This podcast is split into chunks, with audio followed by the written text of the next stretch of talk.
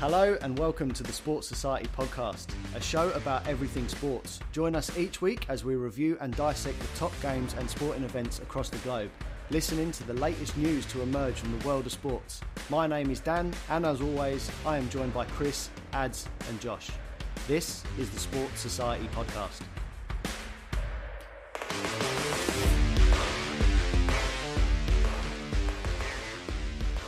How are we, lads? Yeah, good, Brilliant, mate. Fantastic. Kicking goals. Good stuff. Before we uh, before we kick this session off, shall we uh, crack a beer? Let's do it. Cheers, boys. What's everyone got? Cheers. Cheers. Ooh, Just my Northern, as always. that smells strong. I've got a Royal Ga- Royal Gala apple for Oh me. yeah, Gordon Smith. You live life on the Bolter edge. XPA. I know. I've got a Jim and Joe's Pale Ale. Be- beers and sports is what we like on this podcast. All right, let's uh, let's dive straight in. Ads, do you want to kick us off with the uh, the Nuggets and the Heat game, final game? All right, so let's roll on to the NBA. And lads, we have history. Denver. The Nuggets. The Yeah, the Nuggets have got their first title. Yeah, the Nuggets have Yeah, got the their first Nuggies. title. Anyone watch it? We did. Cracker. What did we think? Oh, easy game. Oh, it was Easy a good game, game. Denver. Yeah, they looked pretty convincing. It was actually pretty tight. I actually thought Heat were going to come back and win that, especially with the last three to four minutes in the last quarter. Jimmy Butler started to um, actually show up for the game and Yeah. got a few points. But again, Denver just way too strong in the end, and um, Yeah. yep, took the chocolates, and Took the chocolates. You know they they well and truly deserved it. What's that? Took the chocolates and well and deser- well and truly deserved the um, win. Hang on. So good on you, Denver. What's took the chocolates? That took the prize. Is that your Aussie way of saying took the prize? Oh, that's gold. No, yeah, it is, I- mate. It's something, something the English aren't used to winning, so they're not really sure Well, if we do, win, we don't call it took the what, chocolates. what winning Bloody Aussies. They say What- they say what- take took, took the spoon, Spoon. fell short, cho- Took the choked at Cup, the you end. know. That's all we win. World Cups. It was good to see Nikola Jokic get awarded the MVP. I mean, that's that's well deserved.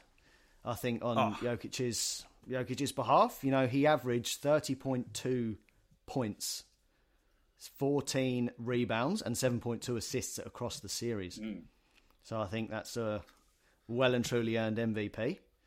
And just to top that off, he has also become the lowest drafted player to win the Finals MVP. Wow. Yeah, so he's um yeah, well done to to Jokic. Round of applause for When him, you say lowest drafted player, what does that mean, Adam? Adam. What does the low? What, What's what that? What was the the lowest question? Drafted player mean? Just means he was the lowest pick. So in the draft, you have your pick one to two, three, four, Yeah. etc.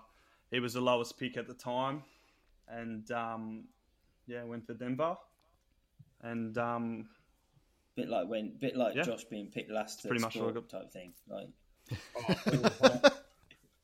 all the time, mate. I was I was that chubby kid at the back that never got picked. A bit like um, what's the little German kid on The Simpsons? Someone ate my chocolate. Always at the back. oh, you mean That's Chris? Great- yeah, that's me. Yeah, yeah, Chris. That's it. Um, That was- Dan, I, I want to go in off what you're talking about with um with Jokic. So I think this goes to particularly around international sport, not so much Aussie sport, but your big international sport. So very relevant to Premier League, NBA. So we always seem to assume that these players owe us a thing or two because of the money they're paid, but they're only paid that money because that's what they're they're worth in their given sport. So we could, without knowing a huge amount of NBA about NBA, you could almost make the argument ads that Jokic was a big reason why Denver won their first championship. Is that right? Oh, big time. So 100%. he was asked at the end of the championship in his media conference that um, what's the thing he's most looking forward to doing, and he said going home tomorrow, the next day. To which he was told that he has to stay in America for at least another week or two because they've got parades that they have to partake in. Yeah. I've never seen a grown man look more so upset on the world stage, and I felt for him. do you, and this goes to all of us, do we think that our expectations on our athletes are too high? Do we treat them as commodities rather than humans like they are? I would say yes. I think we ask too much of them. Uh, at the end of the day, all he wants to do is just go home and celebrate with his family.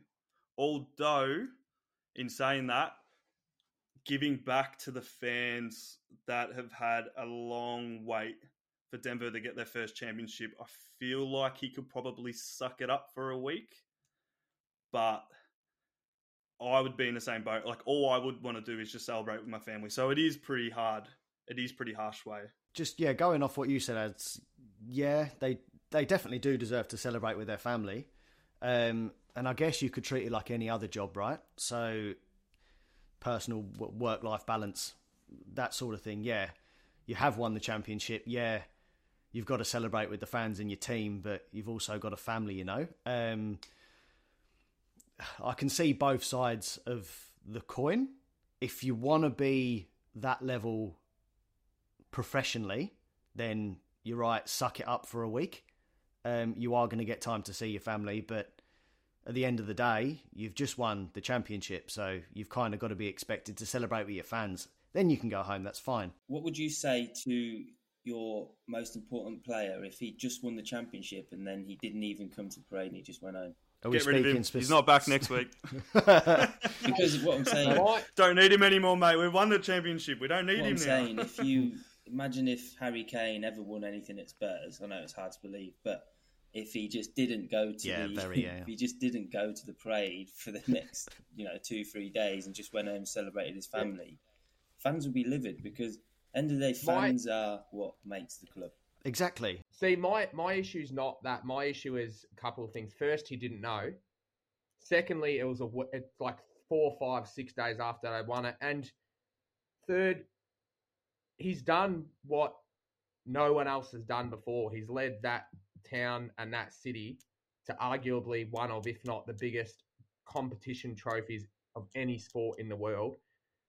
He should be and is entitled because they don't get much of an off season because they'll they'll probably be expected to be back at training in eight weeks' time. So he's packed up his whole life, moved across the world, foreign country, foreign city, foreign locals, foreign customs, he's given up everything. Yes, I know he gets paid accordingly, but he would generate more revenue for that team than they would generate for him.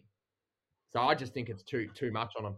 Yeah, I know what you're saying, but at the end of the day, you have to take into account that he wanted to play basketball. He wanted to be in the NBA, so he is in the NBA now. So you've got to he's got to suck that up. You've got to take the good with the bad. Yeah, it's fantastic he's in the NBA, but you've like I said, there's pros and cons with every job and his is just it's on the other side of the world. So I don't I know. It's a bit of a catch twenty two, but I don't think we we expect too much of these athletes, do we? I think we just want them to win the game, and that's it. Each day, uh, like week by week, day by day, no.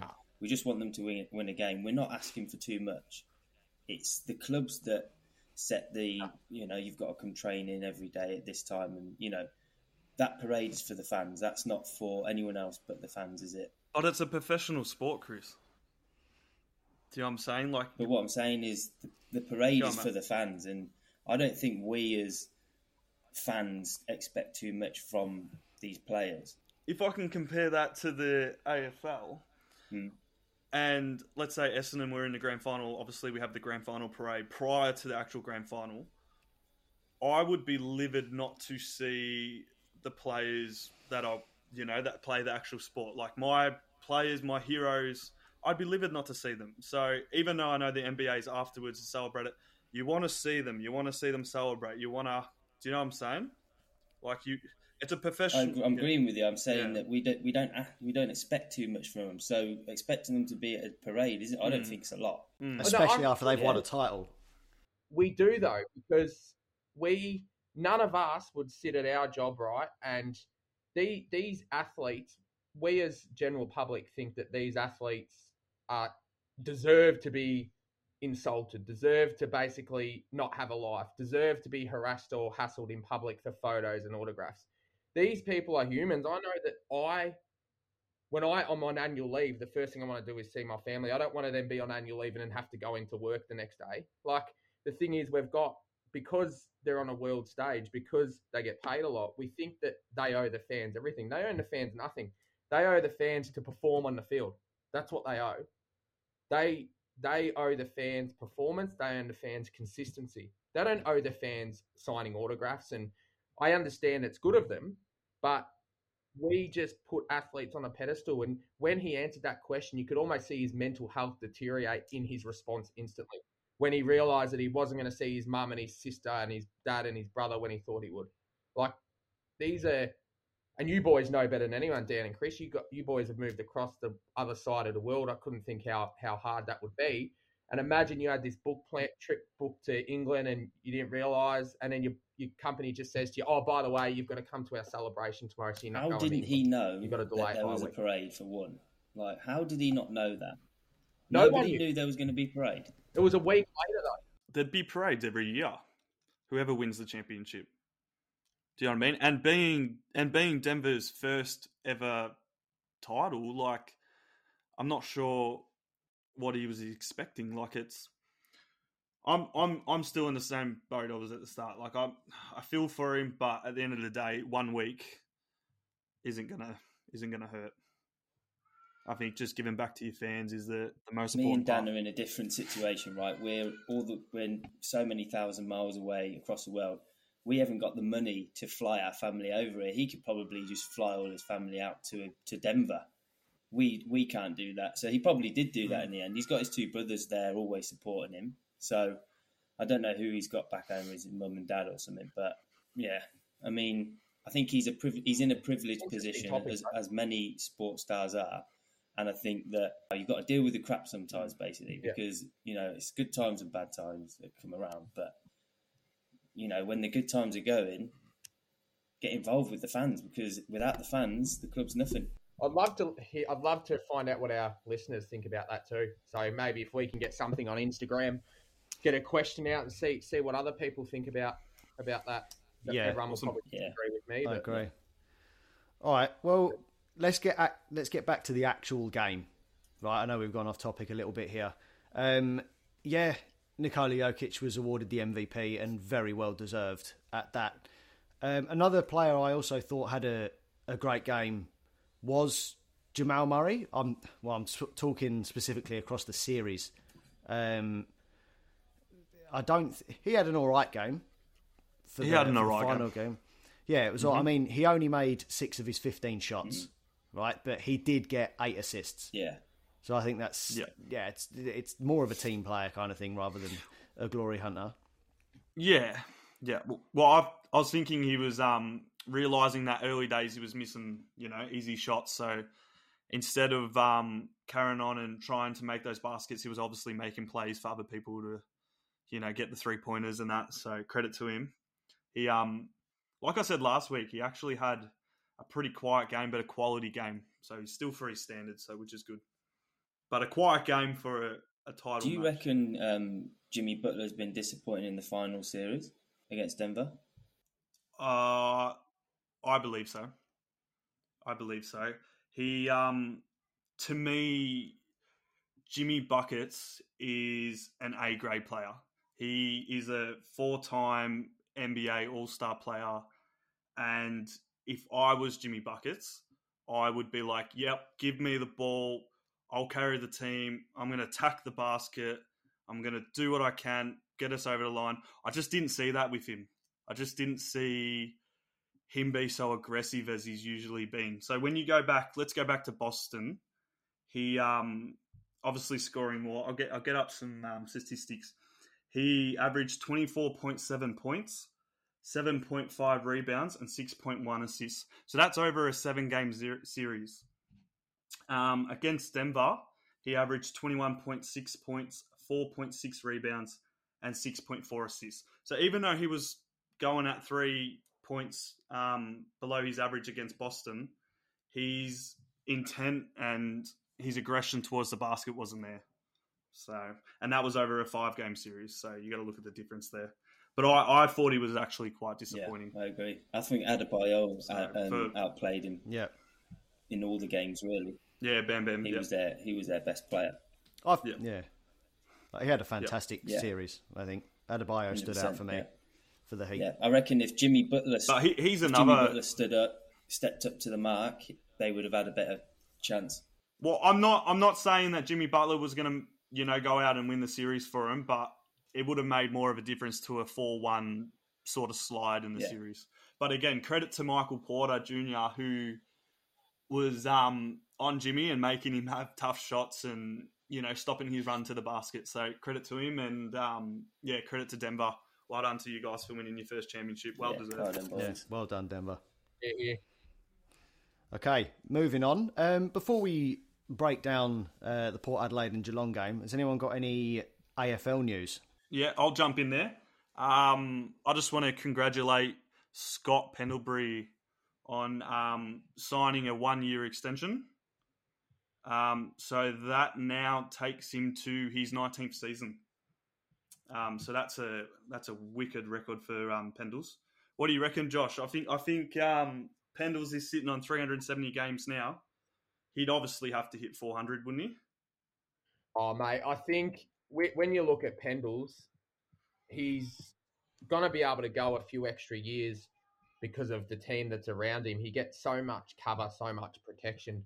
But I've never seen an AFL player, and I'm talking Ablett. I've seen Ablett, Junior, Judd, Voss, um, Simon Black, but Pendles, he's almost he reads a game in slow mo. So Yep. he seems to have five more seconds than any other player I've ever seen. And even if you look at, at this year, like he's above average for disposals, he's above average for um, tackles, he's clearances at, at AFL standard, he's you know he's hitting the scoreboard at times. Um, and what that bloke brings to Collingwood, as much as I hate to say it, being a blue bagger, watching what he brings to Collingwood, not just on the field but off the field, what he does with the fans, how they love him. Yeah, hundred percent. I think it goes without saying he'll he'll go on in twenty twenty five as well, and I think he'll notch up his his four hundred and be the fifth player in the history, I think, or the sixth player in the history of the game to play four hundred.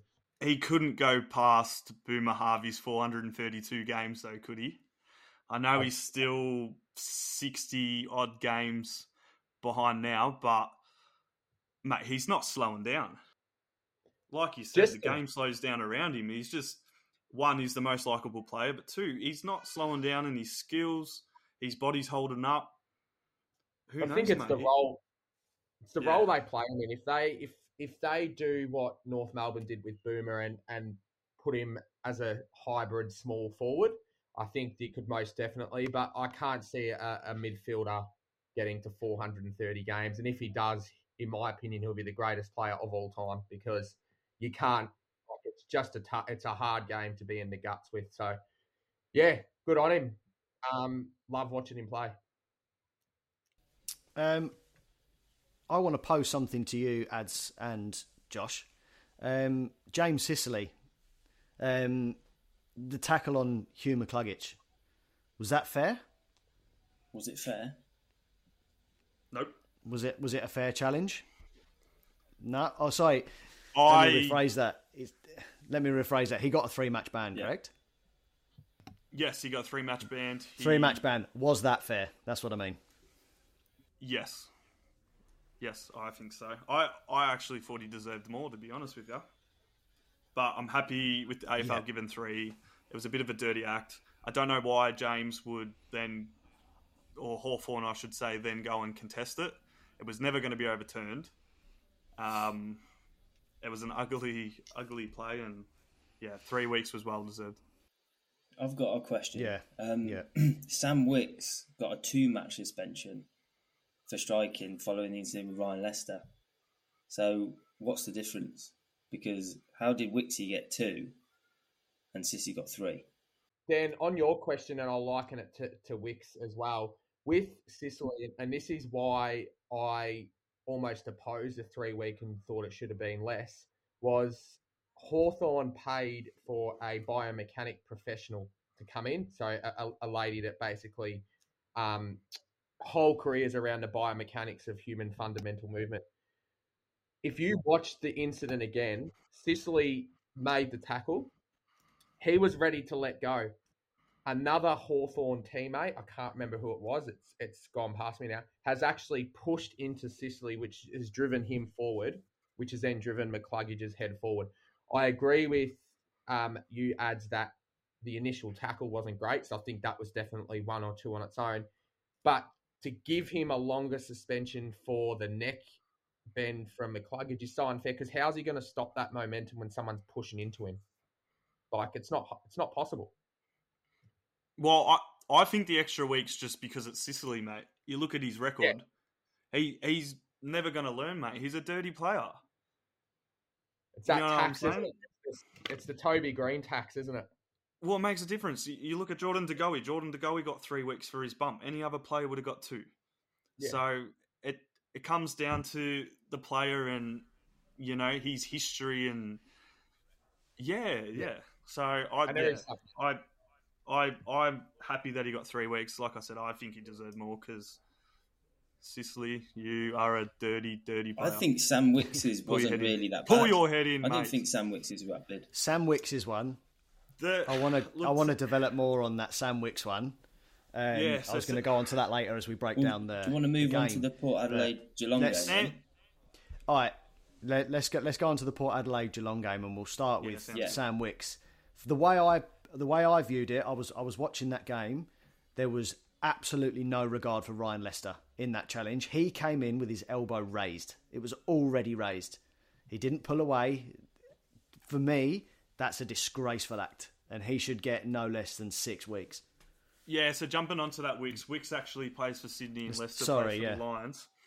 Um, but yeah, we'll jump onto that quickly. We'll jump onto that game first. So obviously, he jumped into him. It was late, mate. Like deserved the two weeks. Again, coming back to the record, he's not a dirty player in the past, so that's why I think he got the two weeks. I don't think three that. weeks. But why should that excuse him? Just because he's got no dis- disciplinary record, so that means you can just run and elbow someone in the face and get away with two I weeks. I didn't think it was an elbow. Was it an elbow? I'm not. I'm... i thought it was his hand. Elbow to the face. It was an elbow. elbow yeah.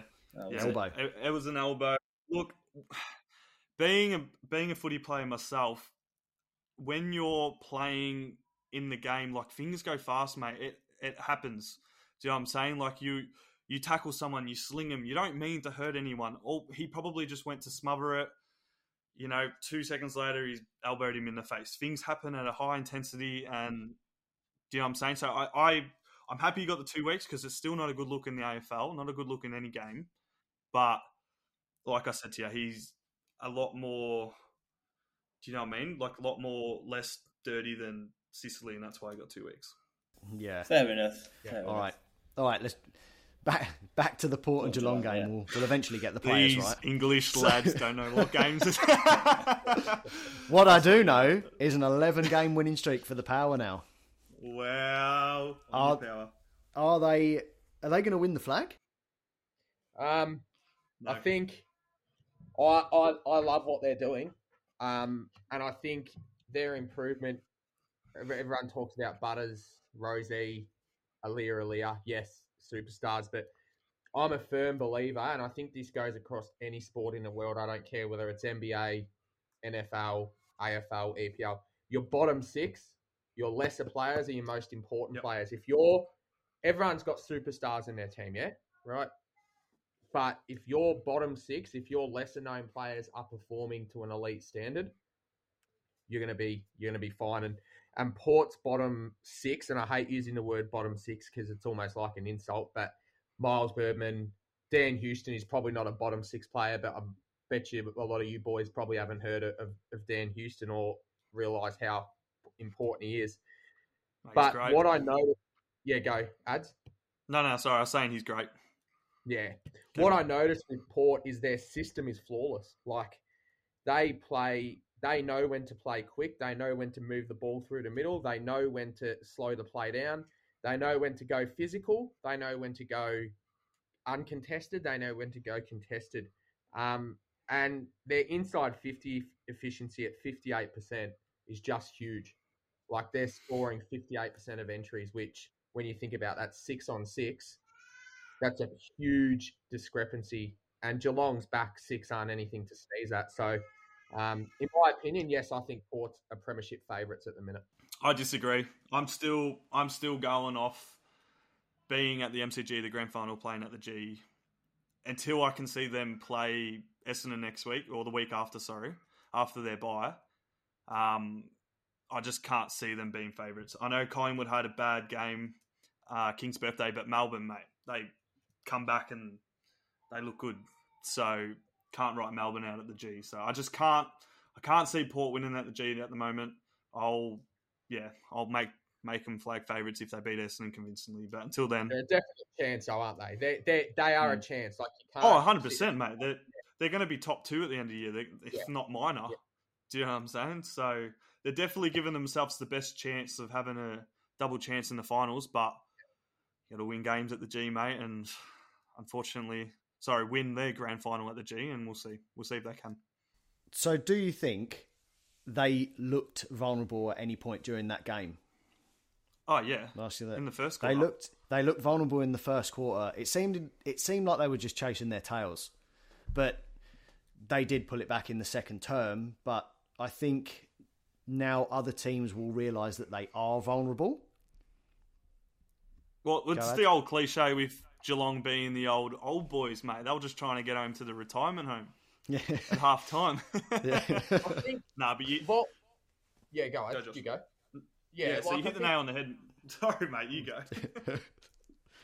nah, it's just it's a really interesting topic, and I think vulnerability we see as a negative. But what we've got to remember is these teams, like Geelong's a reigning premier, but not just that.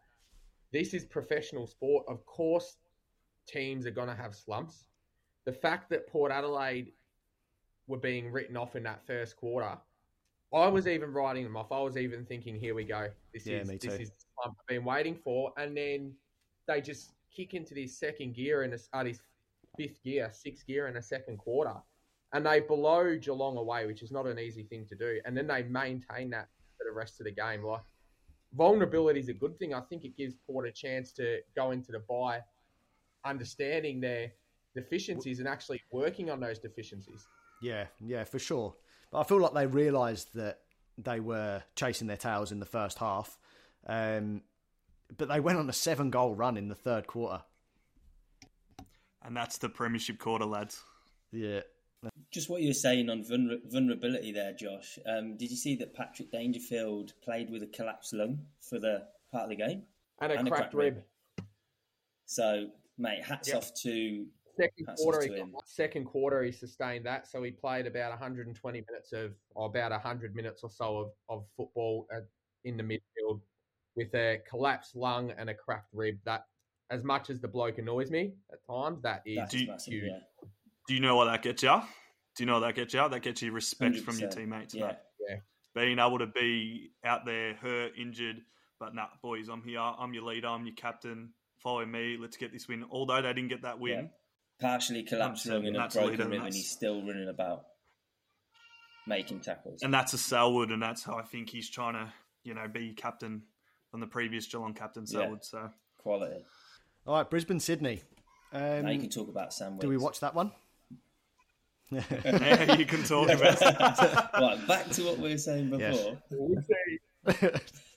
well, we've already I'm, covered it. All right, let's I'm, let's let's go on to another another in inverted commas dangerous tackle. Uh, Jarrod Berry. Apparently, it was a sling tackle on Will Hayward. I don't think it was. I am so glad, so glad it wasn't um, reported. It was reported on the field, but they've just come out and said that it's not reported anymore because what he actually done was he tackled him and lowered him to the ground. Look, a little bit of the head hit the ground, but it was only one motion, wasn't a sling. You know, it's a high intensity game. You know, so I'm glad he got off it. And he, his face when he actually got reported was like, "What am I meant to do? What am I meant to do as a player when I'm tackling this guy at high intensity? How am I meant to protect myself, protect him?" But like, it, has gone too far, mate. The bloody rule's gone too far. Mate, well, it it's wasn't. It wasn't two movements. No, it wasn't. It wasn't a sling. It wasn't nothing. No. The the thing is, it's an outcome based industry which I can't stand. So Toby Greene was interviewed before his um, milestone game with Geelong, and he was asked if he's if he's aware of the rule, and he said that Kingsley, so Adam Kingsley, the coach, the footy department, and himself watched it. So the AFL sent a memo out to all the clubs saying this is what constitutes a fair tackle and this is what constitutes an unfair tackle. GWS chose not to show their players because they thought it would confuse them more. Because one of the tackles that they showed was a fair tackle, looked exactly the same as the one they showed was an unfair tackle. The only difference was bloke B got knocked out, bloke A didn't. So the AFL just come out and say if you tackle someone, they get knocked out, they're gone. Doesn't matter because that's what it is. Let's be honest. Which is wrong because in a game that's such quick, moves so quickly and is so physical, you're not going to sit in your head and say, "Oh yeah, I'll tackle him to the ground, but I'll ease him to the ground and give him a little kiss on the forehead when I put him down." Like, just mm. come out and say, "Someone gets concussed from a tackle, you're gone," because it yeah. does my head in. It's gone too far, eh? It's gone way oh, too 100%. far, and they need to bring it back. They Do you think sooner, sooner or later every player is required to wear a, a crash hat, whatever you want to call them? A helmet. A helmet, yeah. Doesn't help though. Crash hat. Like can, what are we crash driving? Hat. You can, the thing is, you get a hit right, and your brain still gets wobbled. That's the thing, yeah. What's happening on the inside, and you're going to get that regardless of a helmet or no helmet. The reason why the AFL are doing this is I almost am with them to an extent is because you currently got a lawsuit of 30 to 40 past players who were, who are wanting to sue the AFL for millions of dollars for negligence around concussion. So the AFL, to protect themselves, they're basically saying you you knock someone out, you're gone. So I sympathise sympathise with them because what you got, and this is why it annoys me when clubs fight and players fight suspensions, because 12 years later, the same players that were fighting to play are now suing the AFL. And it's like you can't have your cake and eat it too. Like 100%. if you're if you're going to tackle and you're going to get concussed and you're going to challenge that tackle, but then 12 years later sue the AFL for all this brain impairment that you've got, it's like no one's making you play the game. You're choosing to play. Yeah. I don't choose to box because I don't want to get punched in the head.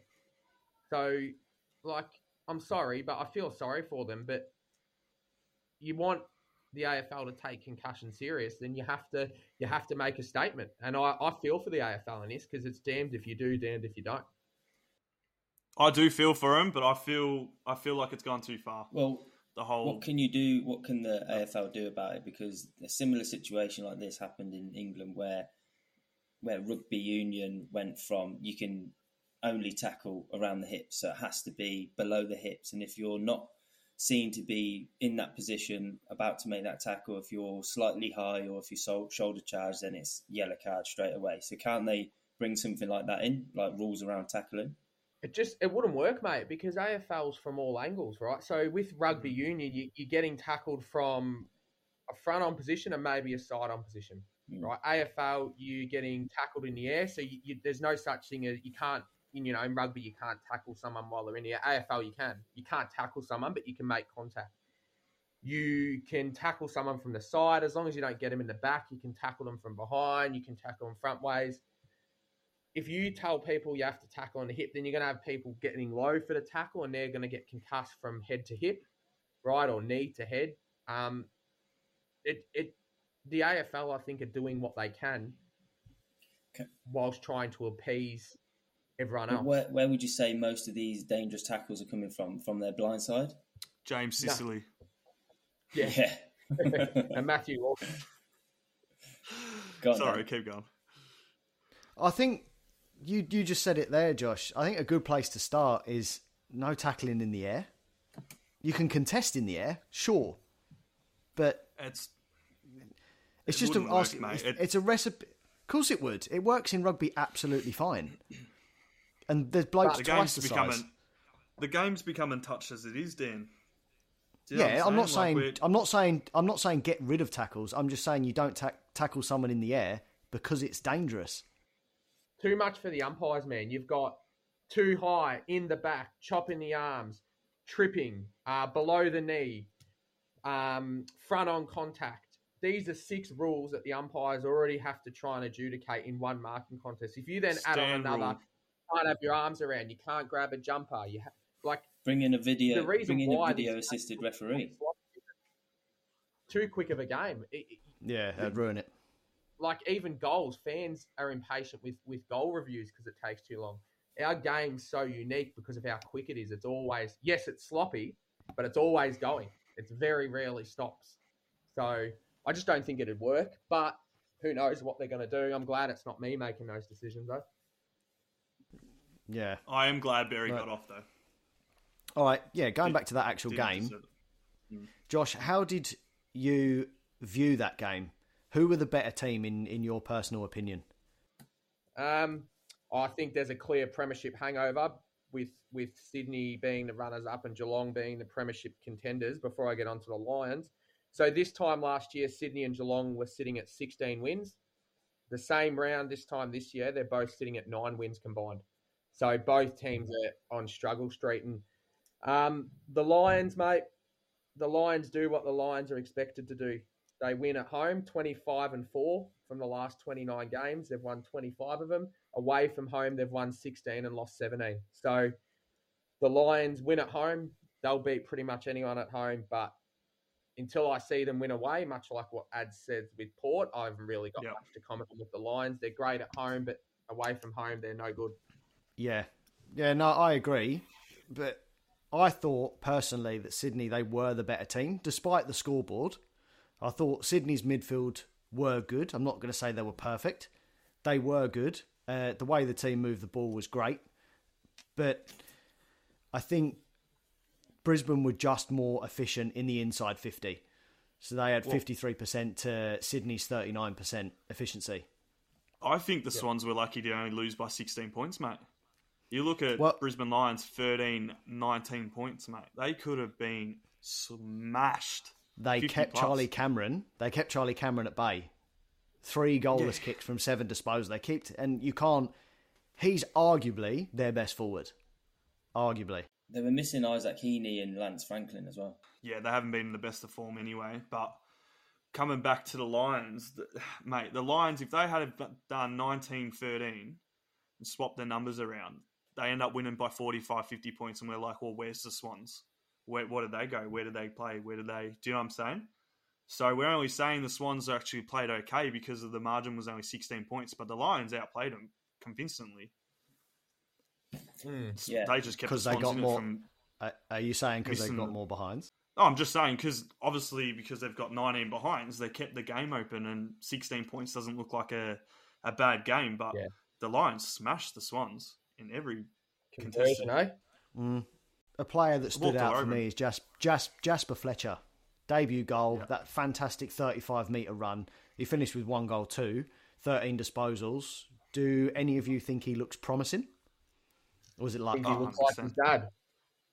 His yeah. dad was a Queensland, ah, sorry, Queensland, a Brisbane great in the yeah. 03 treble.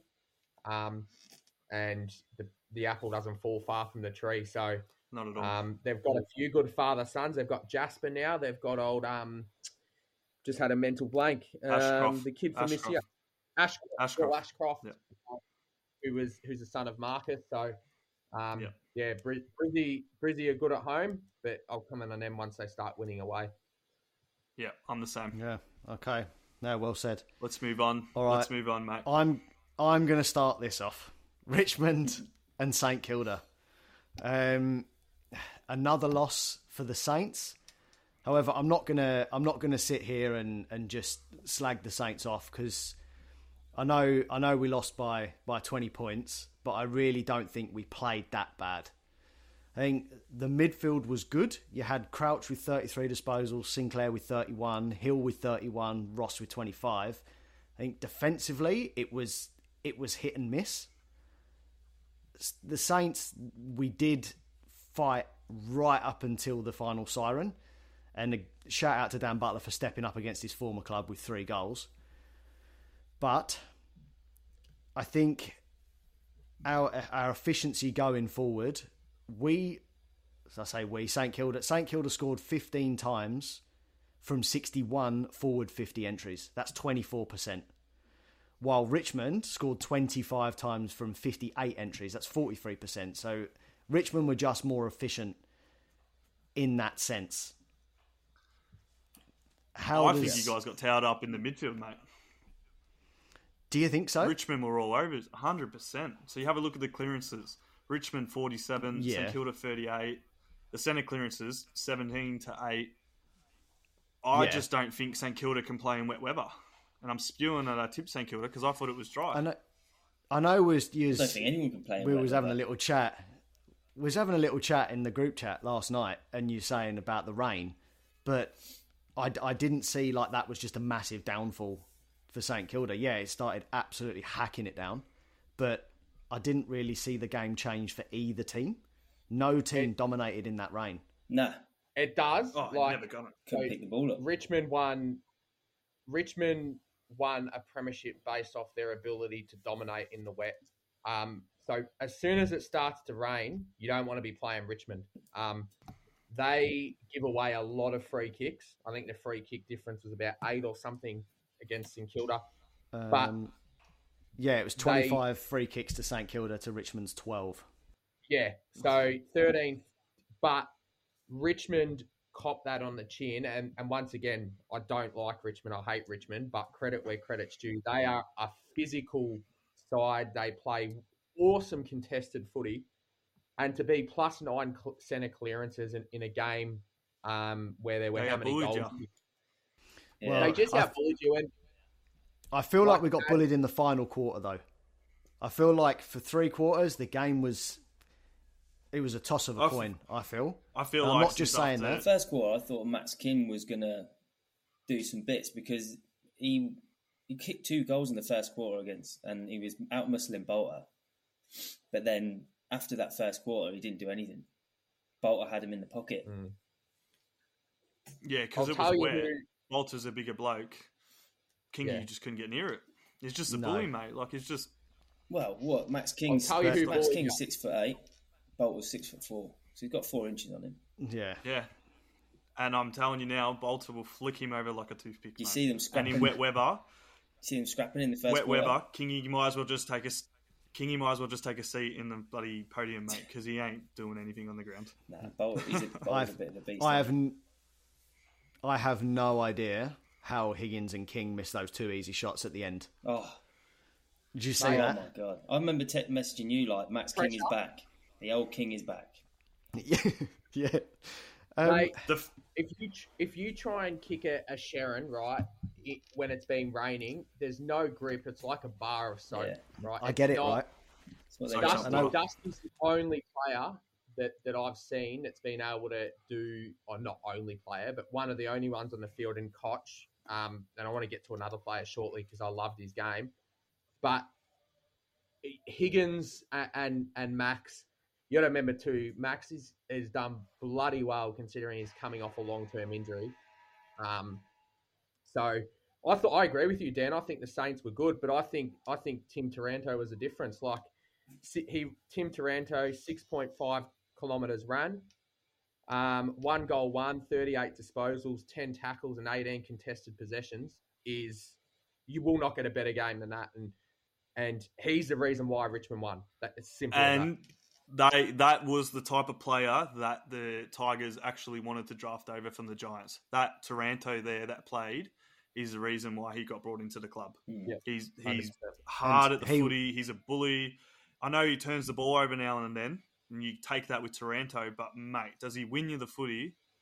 Thirty-eight disposals, mate. Cracking game. I mean, even in that fourth quarter, he got 13 disposals, six contested possessions, three tackles, and a goal. So The game was on the line he- too. Yeah, the game was on the line. So uh, yeah, he was a massive help to Richmond there in that final quarter. So different. credit credit to him. But I just Definitely I don't, won't I be surprised if he'd be getting the three votes. Yeah, I don't. I just I just don't think it was a a Richmond all out dominance. Yeah, the But I last think- quarter they kind of ran away with it a little bit, but aside from that, I, I feel like it was Sa- Saints fought, man. So Credit credit to them. They mm. did. They fought. They fought back, but There was just no end yeah, product. I, I think Richmond will never lose in that. Yeah. nah, there was no end like you just said there, Chris. No end product. They'll get that like like No, we- when, no, you- like we were watching in the the last quarter of the game. Max King missing right in front of goal, so they can do all the good stuff, but when it gets to the fifty, they can't put it in the goal. What's the point? And I thought, Yeah, I exactly. thought Shai Bolton had a cracking game as well. He was everywhere. Yeah, he did have a great game. He was, yeah, he was. So before we move on, I've got a question from one of our listeners. Shout out to Chris Coglan for sending this in. Um, I'll let Ads and Josh, I'll let both of you answer this question. So Chris has said, when St Kilda fall behind, do they revert to the old St Kilda by just bombing the ball long? Does it seem like they just give up? Well, not not in previous weeks. Obviously, on the weekend they did because obviously it was wet weather. You're not going to be able to hit up your short 45s. It's it's wet weather footy. You're going to go down the line. You're going to it's going to be a contested game. Mate, this season for St Kilda has been so far has been a resounding success. Ross has got this team humming nicely, and you know you watched that game against the Tigs, and if it weren't for Taranto and St Kilda had a player who could step up in that last quarter, i.e. Max King kicking that goal or Jack Higgins converting that goal, could be a different game completely. Um, wet weather footy, you just got to get the ball as deep as you can, as quickly as you can, because you're not going to be clean and silky. So I think St Kilda's a watch this space. I think that they're a much better outfit led by Ross Lyon. Um, Yep, So I agree. Up the Sainters. Hopefully, we finish inside the top eight still. I know, Ads, you're you're convinced they will, but we'll at the end of the day, we'll just see what happens. Did we touch on Cotchin's last game? Yeah, shout out to, to Trent, 300, 300 games. I thought he had a fantastic game. Finished with 29 disposals, seven score involvements, and two goals himself. So, what Had an impressive game. performance. Yeah, great game. Conveniently, it was it, it come with a win. So, shout out to Trent. champion. Good on the Tigers for getting that win for him. Yeah, Yeah, They all know it. how much it means to him, and he's a good family man, Trent. So yeah. Yeah, that's it. But up the Love Saints. Up the Saints. So, so Chris, um, would you like to start us off on some football transfer news? Yeah, let's get into it. we'll start with world's best team, Arsenal. Um, obviously, Declan Rice, the bid's been rejected, the first initial bid from uh, about 88 mil. I think they're holding out for about 100 mil. So I wouldn't pay 100 mil, but I think they just want to get their man. They just want to get their man. You see Man City lurking in the background, so I reckon they'll pay it Yeah, Look, because you've got you've got Jude Bellingham going to Real Madrid for what was he, 85, 90 mil? 85, 88, 88.5 mil, but it could rise to 115 mil. That's including add-ons. But would you pay Go on. the same? Would you pay more than that for Rice? I wouldn't pay any more than 100 for him. Yeah, He's he's worth it. he is worth it. He's got the English tax as well. Yeah, so He, he's a good player, and he played well the other night for England. So yeah, he's a solid, Yeah. solid centre midfielder. So yeah, hopefully, 100%. That, hopefully that gets over the line. News today is broken, or, or really strong news today is that PSG have put on the table Mbappe. Oh yeah, and said that they are more than happy to sell him for the right amount. Man United have apparently come sniffing. Will uh, Mbappe going to Man United if he does? Will that skyrocket United up to championship contention or not? I'm telling you now, Josh, he will not go to Man United. Well, where's he going to go? Because they I don't know. PSG don't want him. Well, they do, but they said the whole thing about um, Mbappe going to United is because of the Qatari bid. Hmm. the guys who own PSG have some sort of ties with the guys that are going to buy United, and they said they're they're sick of him basically at PSG, and they would be willing to sell them on to to the guys who are going to run United if the bid goes through. So that's why the rumours there. How can you be sick of Mbappe? If he signs for any team, they're going to be in contention, like especially United because they did well last season. They finished third, but I think you you put Mbappe in that equation, like the guy's unreal. All jokes aside, he's, dangerous he's a baller. anyway. Yeah, very dangerous. He is. rapid, skillful. Can he's a he's a playmaker and a goal scorer. So yeah, hundred percent. I agree, Josh. He, he he will he will project United into the to the contention for the title. Hundred percent. Have you heard the part two, the rumor today? Apparently, so apparently Mbappe, and this is I'm reading it directly from a website now, Yeah, has also said that he would be open for a move to the Gunners as well, and apparently there's some interest from Arsenal. Mate, we won't be able to afford him. For... Well, Arsenal are interested in absolutely everybody. Yeah. That's what comes of every single transfer season. I'm sure they was interested in Ronaldo and Messi as well, but but they they they're bound to land a few, aren't they? So and yeah, they you will. have a lot of your younger developed players. A lot of Arsenal squad are their your own developed academy players, aren't they? A few, yeah, quite a few of them, yeah. But you know, um, you know the owner knows, of Arsenal, Stan Kroenke. He's the owner of the Denver Nuggets as well, and he's the owner of the LA Rams. So they've won the they've won the Super Bowl. They've just won the um, the NBA Finals. So now he wants to win the Premier League or Champions League or something with Arsenal. So he's get the trifecta. Yeah, he's promised you know a cash injection into the club, which is probably why we're we're interested in all these players. Which brings me on to the next player we're interested in, which is out of nowhere Kai Havertz from Chelsea. I, I saw this. Did not this. expect to see this, and apparently he's keen. Do you reckon you'll get him? It's really there's some really concrete talks going in, like really advanced negotiation. But you've got to you have to ask yourself if you do sign him, where does he sit in Arsenal? Mm, yeah, I, I, mean, I can't, I can't see it. I reckon he'd be a he'd be a second um, player for Martin Odegaard's position. hundred percent. But then, do you just play one CDM as opposed to two?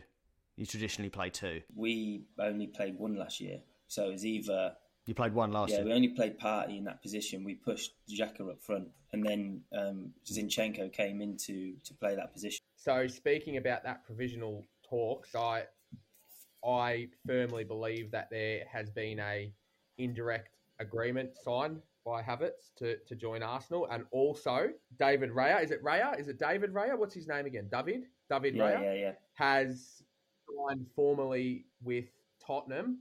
However, they are unable to make international signings until the 1st of July. So it is firmly believed that Raya, and he's actually put an Instagram up post or a Twitter post up recently saying that he's ready to take on Europe. So um, he will sign and be officially a, a Spur on the 1st of July, but given the rules, no international transfers can be made till then. So I believe that you will see, yeah, with Lloris gone. Yeah. And yep. And Raya I'm happy with who that. I think was the best goalkeeper in the Premier League last season. So very good signing. Yeah, I'm I'm happy with that deal. Very yeah, very good. That's signing. a fantastic signing. I think we've been. I mean, yeah, Lloris has been French number one for a long time now, but I think yeah, in his most recent years, like as, as all players as they get older, they do decline. So I think David Raya coming in, that's a that's a fantastic opening for Spurs now. I think I think it'll be good. I think he'll do well. Yeah, he'll do well at Spurs. Yeah, he's a quality goalkeeper. Um, yeah, hundred percent he is. I just want to. You you said it at the start, Chris, about Jude Bellingham going to Real Madrid. Mm-hmm. Um, I want to I want to ask you a few questions and break that down a little bit more. Go on.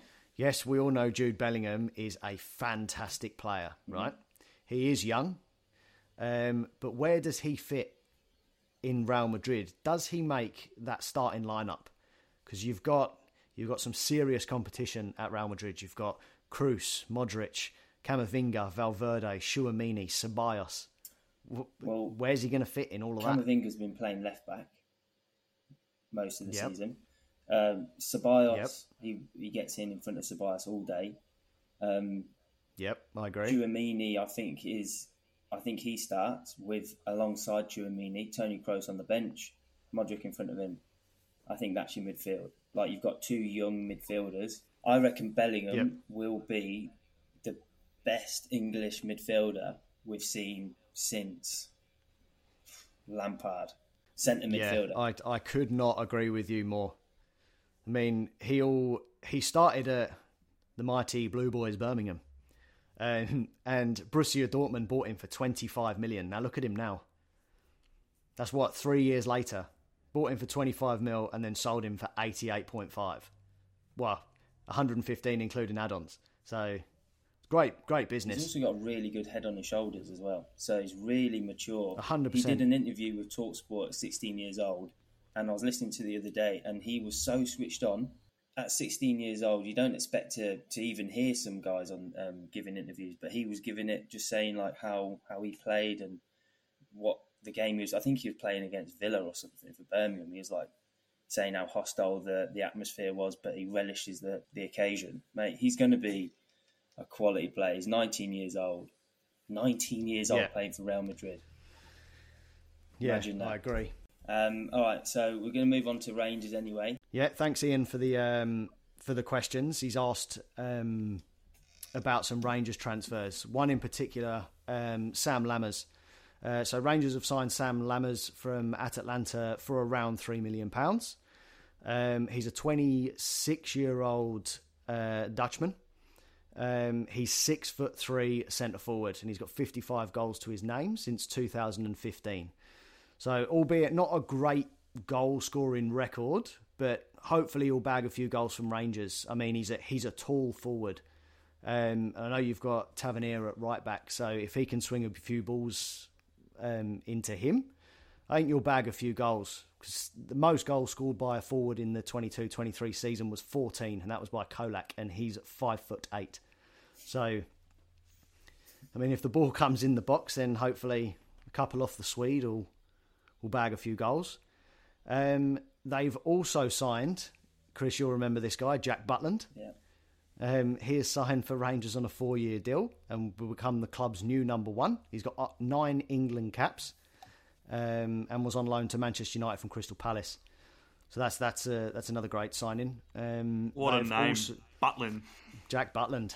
Um, and here's here's one signing that, that stood out for me for Rangers. Um, they have completed the signing of Chelsea Academy graduate Dujon Sterling on a four year deal. Now, you do a bit of research into him, he seems incredibly promising. He's a 23 year old defender. He is quite versatile, so he can play wing back or a winger. He's gained experience with loan spells at Coventry, Wigan, Blackpool, Stoke, and has represented England up to an under 20s level with 39 caps all up. Um, he was named the team of the tournament for the under 19s Euros. So, like I said a minute ago, that's definitely an exciting prospect for Rangers. Um, and then the only other signing they've made is an attacking midfielder, Kieran Dow from Norwich. Um, 67 appearances, 11 goals. So I think Rangers definitely look threatening. Now, with Postecoglou gone, mm, potentially Rangers might step up now, so we'll see what they can do. Well, Southwark haven't made any signings yet, have they? And Rangers seem to have signed some decent players, so it looks like they mean business. They definitely mean business, so up the Rangers, I think. They're also interested in Arsenal. Arsenal's Austin Trusty. He's a Oh, yeah, okay. he's a centre back from the States. I, I remember him from the World Cup. Yeah, it's only a three Yeah. million pound move, so yeah, I think he's a I think he's a decent signing. That's all it takes sometimes. Yeah. Um, all right, is anyone got any other transfer news, or should we move on? Uh, no, that's it really. It's all for transfers. All right, let's move on to state of origin news. Um, we'll keep this brief. Um, it is on Wednesday, so we will review the game on the next episode. Um, I think the the biggest news to come out of this week is Latrell Mitchell. Um, he is he playing Josh or is he not playing?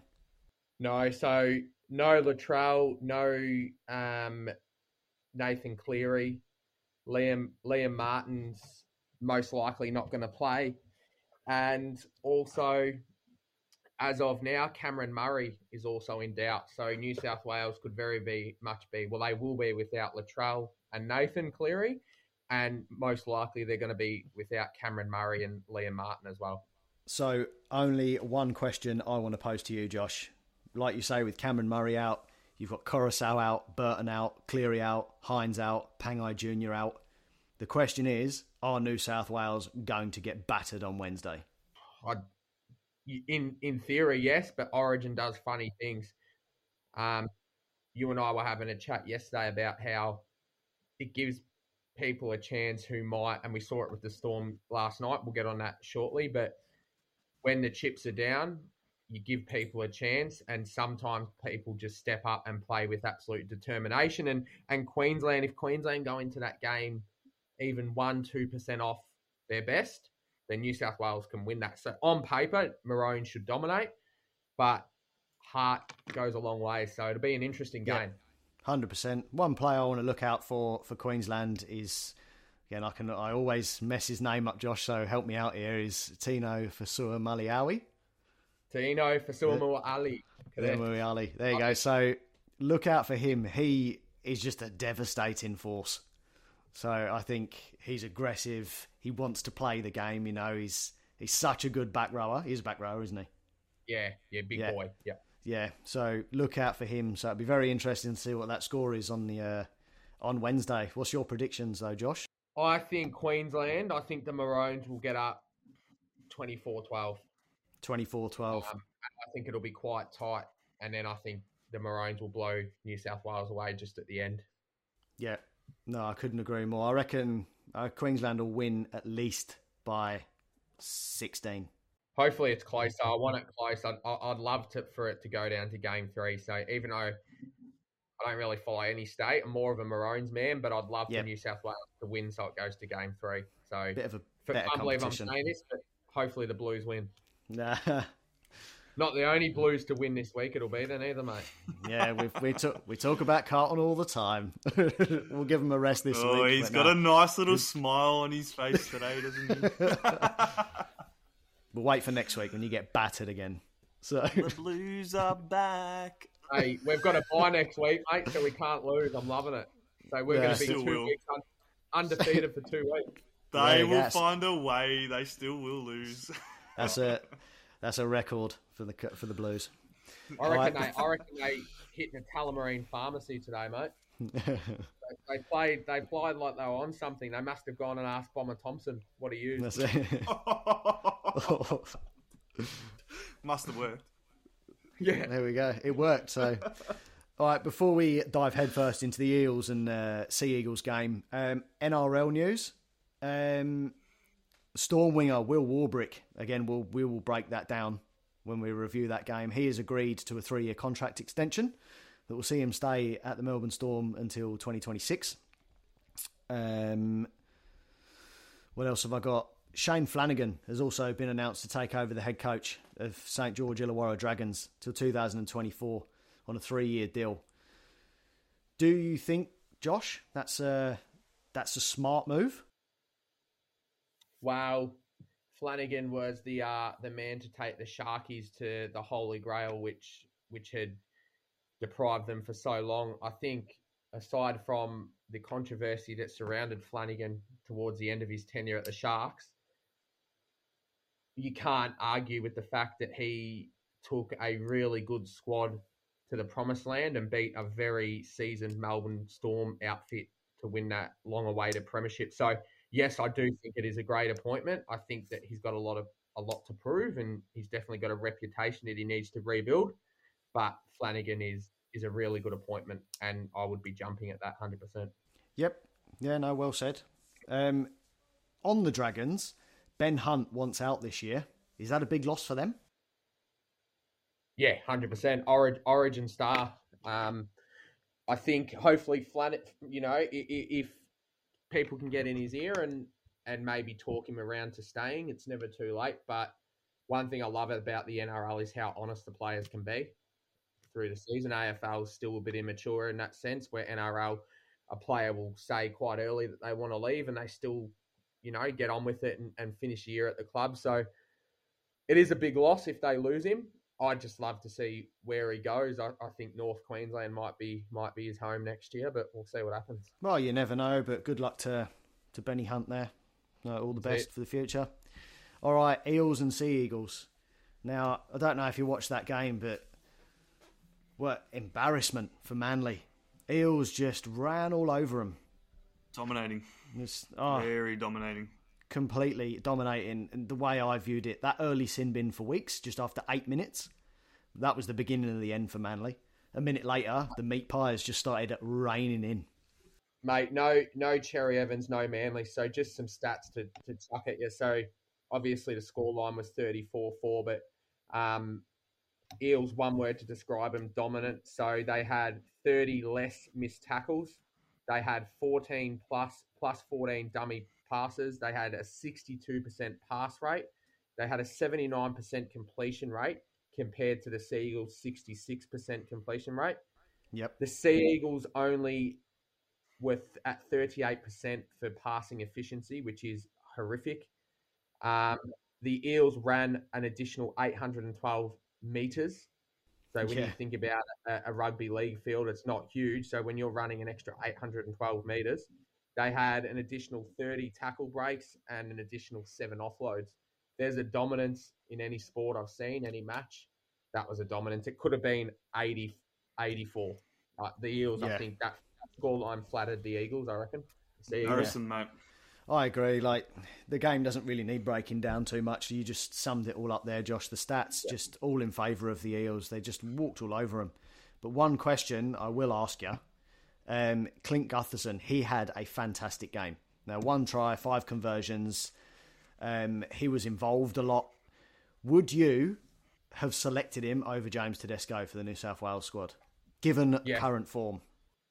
Yes. If if name wasn't a guarantee, I think Teddy's getting a game at the starting fullback just based off what he's done in the past. We spoke about this last week.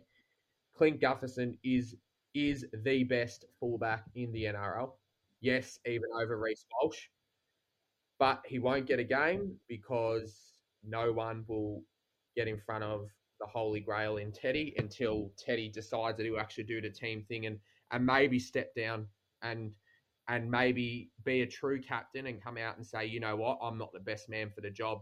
I reckon Clint is, and put Teddy as Teddy. You could shift him to the bench. You could shift him to to a um to a five eighth. He he could be shifted around, but until he actually acknowledges that he's not the right man for the job, he'll no one will overtake his position. Yeah, I agree. All right, shall we roll on to the Storm game? I thought that game was uh, very interesting. Let's do it. Up the Stormers. Up the Storm. Um, well, where do we start, really? I think it was a bit of a topsy turvy game for the Storm. I thought. I thought they they just didn't really look into it at times. Um, especially during the start of the second half, they they were not at their best. That's for sure. I mean, I know they had a weakened side given Origin. The defence was very scrambly, but it did seem to pick up as that half went on. Um, you look at, for me, the worst part of Storm's game was their defence, and I feel like week in week out the defence is the weakest part of the team compared to the offence. Um, you look at the effective tackles, right? So effective tackles eighty three point nine four percent for the Storm, and the Tigers ninety one point four two. Tackles made, the the Tigers had three hundred and seventy three to Storm's two hundred and ninety eight. And again, I see this as a repeated pattern. Missed tackles. Storm had thirty six missed tackles to Tigers twenty one. So Yeah. Uh, it just reinforces my my Well- idea of Storm's defense is the weakest part of the team. I feel like the Tigers just didn't take their chances. So if they did, maybe the result would have been different. You got it. You got to look at it too, mate. So you've got no Munster, no no Xavier Coates, no Ryan Papenhuyzen, no. You got Nick Meaney who, who stands up, but we know absolute absolute champion. But he was pretty much it was him and Hughes. No Harry Grant, no Christian Welch. They had no one. No, they pretty much had their starting lineup out. So when you look at that performance, I highlighted three players that I've fallen in love with. Warbrick, um, four tries, 156 metres ran, two tackle Solid breaks, three- two diffused kicks. Nick Meaney, most underrated fullback in the comp. Um, a speed the ball play of three three point six seven seconds, which is the quickest speed the ball uh, play the ball speed rate out of any player in the comp. Try assist, two diffused kicks. He had a total of forty five passes for zero errors. So and Tyran Wishart was the same, sixty seven passes with zero errors. So Meaney, Wishart, and Warbrick were, were the standouts last night in, in what was a, a fairly good game.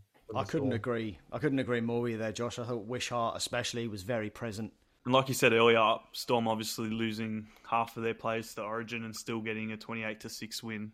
It's a pretty Yeah. good credit to them. Yeah, for sure. Like Wishart got his first try in 22 games, 24 tackles, good in defence for the Storm.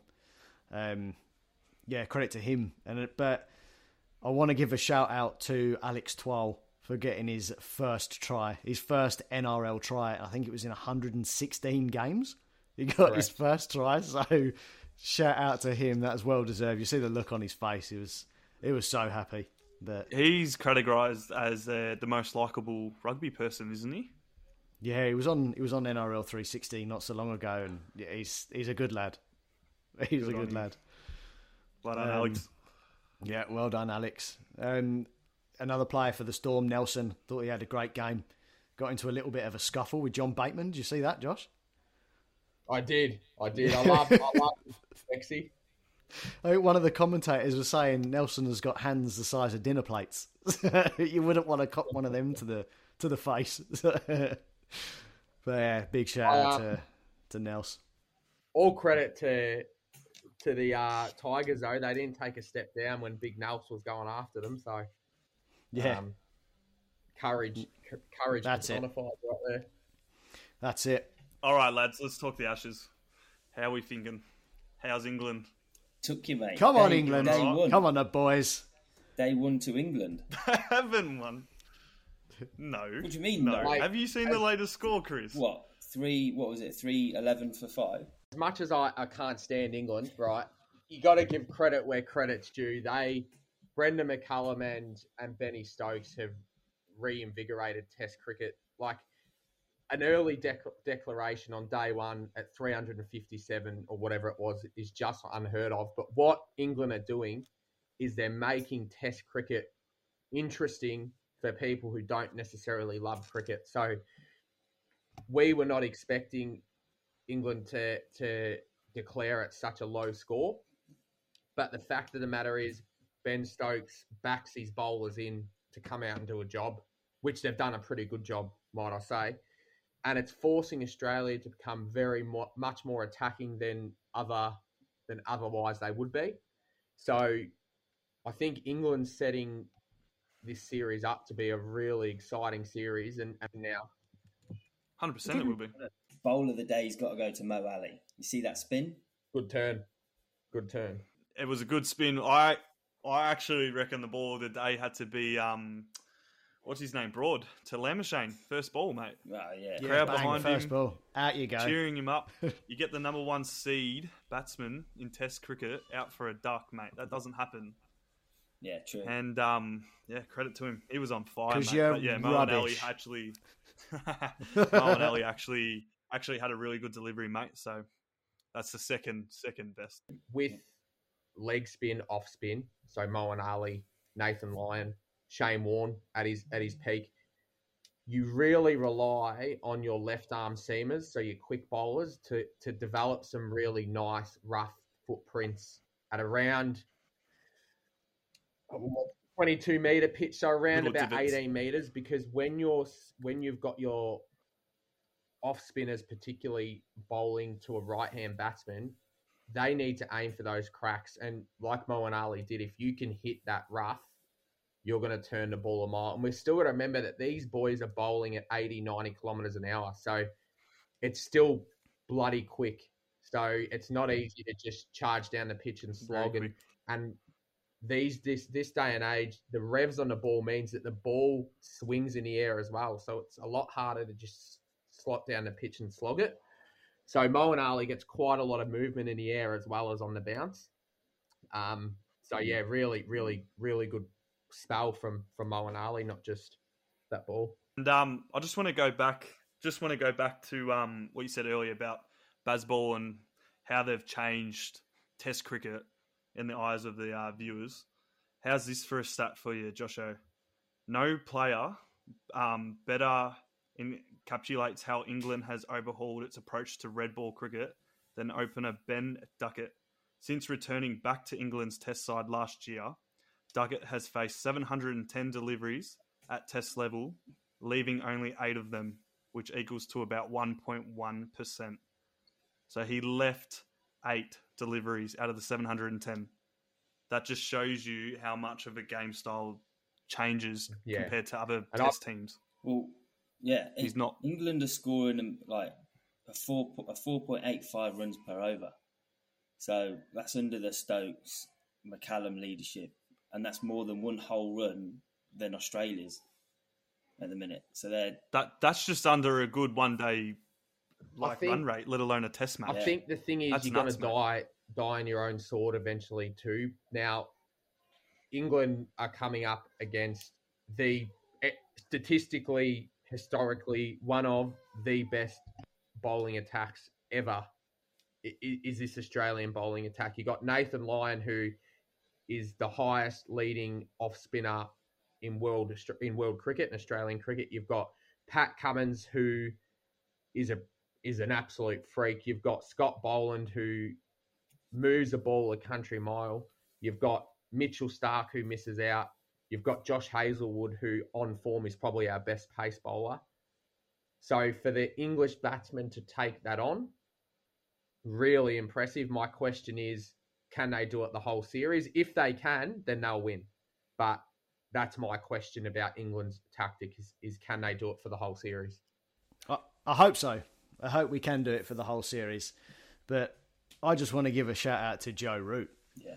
He's uh he's now got thirty centuries in in Test cricket for England. He's now three off of Alastair Cook. So Mate, Joe talent. Root is is he the best In what- batsman in- we've ever for seen? England or ever? Mhm. Oh, I was going to say For Sachin Tendulkar. From, Oh, Yeah, uh, not ever. I was going to say ever. Wow. Yeah, No, no. f- You're about for to get your head taken off your shoulders there, Dan. for England, mate. For No, England. I, I would say Alastair Cook For is still yeah. ahead of him because Alastair Cook I'd did it for a lot longer in against a lot better opposition. So when Alastair Cook was playing, he was facing consistently Shane Warne, Brett Lee, Glenn McGrath. Um, he was facing your, your Wazzy not your Wazzy Akram, your Dale Steyn. Like when fast bowling was at its greatest, Alastair Cook was there, and Alastair Cook was consistently making Yeah, runs. So yeah. not yet, no. That does reflect his average. Joe Root's averaged 50, 50.7 for Test matches, and Alastair Cook was forty five point three five runs. Do I got a question for you, Dan?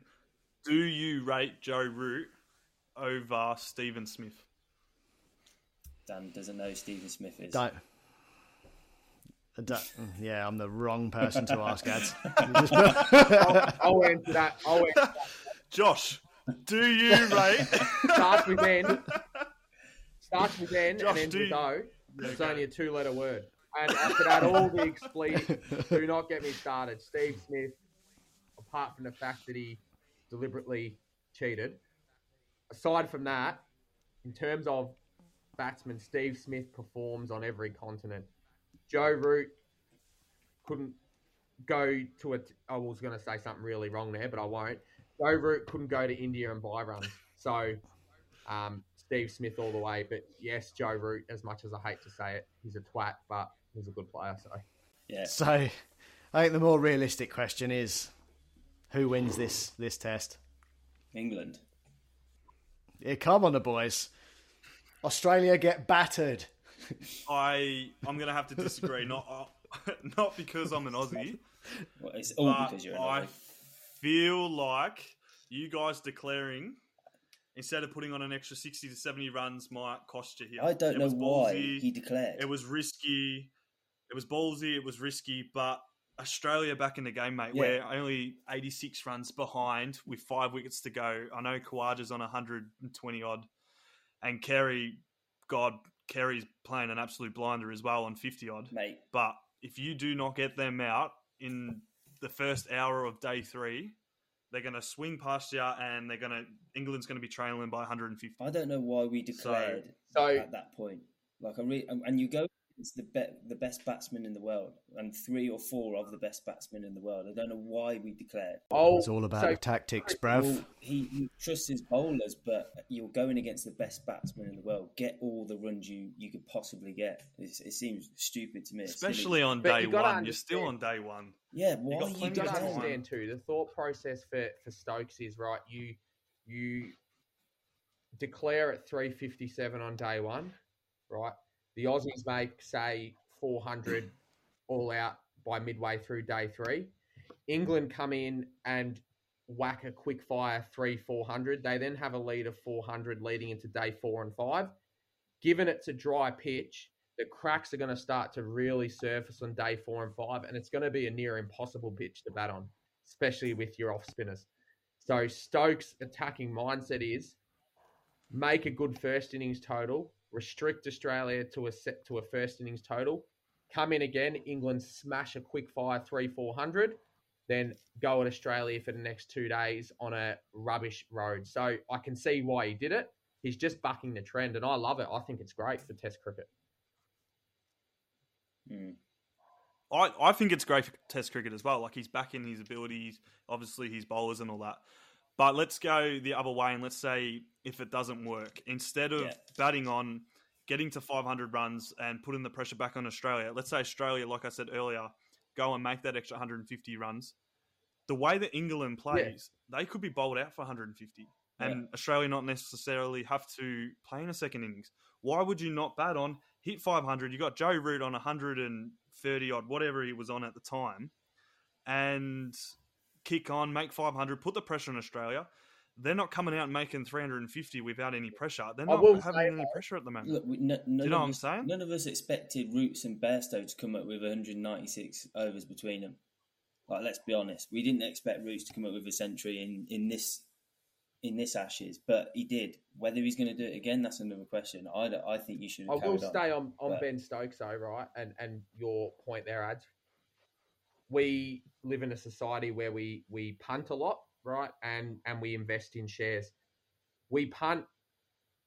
For what reason? Why do we punt at the chance of winning? Yeah, but we also know there's an equal chance of losing. Ben Stokes is just doing that. He's taking the punt. He he knows that there's an even chance that he's got not it's going to not work out, but he doesn't care. He would rather take the risk yeah. and win and risk losing than bat on for another half two days and then a draw all of a sudden is the most likely outcome. This game can't be drawn now. So there's going to be a result, which I think is the best thing for cricket. But I know you're saying about a punt. It is an early punt. We're not talking about day two, day three. Well, I, it was it. day one, mate. Yeah, that's day what I mean. One. Declaring on day one is anyway. I I thought they would have went on to day two. You know, hit out until lunch. Maybe have your ten overs before lunch. But I thought it was premature. And unfortunately for Stokesy, Stokesy, even though they've played a good game, I think they're going to lose. So I think I, I think, think, that was decision, the wrong call. Yeah, I think that call's going to come and bite him but on the ass. paid off. And again, he'll learn from it. He, he, it may pay off, and we'll. I'll, I'll take my hat off and be like, "Well, Stokesy you made the right call." They might pull Khawaja and Carey out and get Australia out under that, and then pull on another 500. But I just think it's going to go the other way. And um, but the the odds, yeah, it might be a bad call. The odds on you bowling out Khawaja are slim. This is what I'm saying. He's what number is he number one or is he number three batsman in the world? Number one. He's yeah. number one. Yeah. No, no, no. Khawaja's number nine. Is he number nine? nine? I mean, he celebrated like yeah. an absolute flog when he got his century, to be honest. Embarrassing. Yeah, so why he celebrated was because he doesn't have a really good record internationally in England. Uh, I think he only averaged 18 odd. And um, there was a lot of talk about him, especially coming off the test final, um, about him not doing well and not getting a high score. So for him to get 100, that's why he flipped up the bat and was like, I don't need my bat, man. I'm back. I'm back. So credit to him. And that's a quick shout out to Khawaja as well. Don't worry that's about it, Joe Root, yep. mate. You're the you're the uh, hundred we all want to talk about on this podcast. So that's it. so all right. Um, before we wrap this up with our first caller, um, has anyone got any other general sports news? No, I'm all good, mate. Nah. Nope. I've only got two items. Um, bit of old sports news, but in case you missed it, um, 49er Enterprises has agreed, agreed to purchase the remaining stake in Leeds United. Um, they already own 44% of Leeds, but have now agreed to purchase the remaining 56%. Um, we'll see what that brings to the club. And the only other item I've got is England and Australia are now through to the quarterfinals of the Darts World Cup. So hopefully we see you boys in the final and we'll bat you at that as well. Where's it being um, held? Yes. Uh, Holland, I think. I think. Yeah. I think Sto- maybe. Yeah. Stokesy will come on and uh, declare early, so we'll get the win. anyway. All right, all right. Let's um, let's move on to our first caller. Chris, do you want to want to play that for us? Got it here. Good day, this Sports Society. It's uh, Ian here, Dan's brother-in-law. Loving this podcast, lads. It's, uh, it's fast becoming one of my favourite ones, so keep that up. It's absolutely amazing. Um, I was listening to the radio the other day, and a question got posed that I thought was quite quite funny, quite thought-provoking, uh, quite intriguing at times. Um, basically, what it is is this guy said, you know, like you, you, you've you've done the whole like you've got married, you've had kids, kids grown up. One of your kids though has become very successful at sport. For so for this instance, football, soccer, whatever you want to call it, and you know they've been selected to go professional, but it's with your arch rivals. So they've they've been playing with their arch rivals for a while. You're not too happy about it, but you're encouraging them because you're a dad. You know, letting them crack on. Um, but they've made it into the first team. Uh, they're playing regularly every weekend and stuff, but it comes down to a clinch game where it's your team versus their team, and it's a cup final, it's a title decider, whatever it is. But it also comes down to penalties, and your kid is taking the deciding penalty. So if they score, your team goes down, or they lose the cup. If they miss, your, your team gets everything. So are you sat there in the in the stands? Are you yelling abuse at them, try to put them off, hoping that they miss it, that they mess it up, uh, keeper saves it, whatever, or are you going to sit there quietly, or maybe loudly, encouraging them, supporting them because it's your it's your child. Do you know what I mean? What he's doing. Personally, I'd be yelling all kinds of abuse, hoping they'd sky it, but that's just me. What would you guys do? Thanks, Ian. That's a that's a great call. Thanks for that, mate. Um, I'm yelling abuse. yeah, look, I'm hurling abuse at my child from the stands. They'll have a long career ahead of them. So yeah, they are going to get an earful from me, Yeah. and they're probably going to come off crying if they miss. But at the end of the day, I can give a toss. So I just want to. I just want to throw a number out to you lads. All right, six thousand two hundred and seventy-five. Does any of you know what that number is? No. go on. That is the number of days since Essendon hasn't won a final. boy, oh boy, am I not supporting my daughter. I'm supporting Essendon, mate. If we have a chance to win this game, that's it. I don't care, mate. You're, you're rigging that game. I do not care. You're not coming home for dinner. I'm not getting you a Christmas present. I ain't getting you nothing unless you rig that game. Yeah. Essendon has not won a final since 04. I'm, I'm telling you now, like I am given the abuse. I'm supporting. I've 100%. supported, supported this team my whole life. I've only known you a couple of years, mate. I'm booing you. exactly what I'm thinking. Nah, in all seriousness, because I am a dad, I'd actually support my baby girl. So, in all seriousness, I would. I'd be happy just knowing that um, she's won a title, premiership, whatever you want to call it. So, No. Oh, And I if she's on that. Sorry. with my No, opposition team, disagree. even even though if it is Collingwood from the AFL or Man Sydney, because I go for Arsenal now. Even though they um, go for that team, I'll I'll chuck a jumper on and I'll support her. No, So, you cannot. You cannot put the No. rival team's jumper on, even if your even if your baby's playing from what by that point, right? by that point, your kid's going to be what? Let's say twenty years old. He's going to have annoyed you at some point, Get or out. she's going to have annoyed you at some point. I'm booing the crap out of this kid. Like this is my team. Let- This is let's my wait. team. I've let's wait till you have guys. kids, mate. We'll uh, I've supported these guys through thick and thin, and then my child comes around. He signs for them. One bad decision for I don't know who made that decision. If it was me, it's my fault. But anyway, if he goes and plays for them and he relegates my team, he's moving out. For one, he's moving out. Get out. Get out of the house. I mean, if they if they score and they get all the glory, then you know what? Fair play to them. Great, living the glory. But you're coming home and you're not getting dinner. So mate. I'm telling you now. I'm telling you now, Chris. If they're playing, if they're playing, a, a, you know, soccer, football, whatever you want to call it, and making big bucks and still living at dad's house, they've got some issues, mate.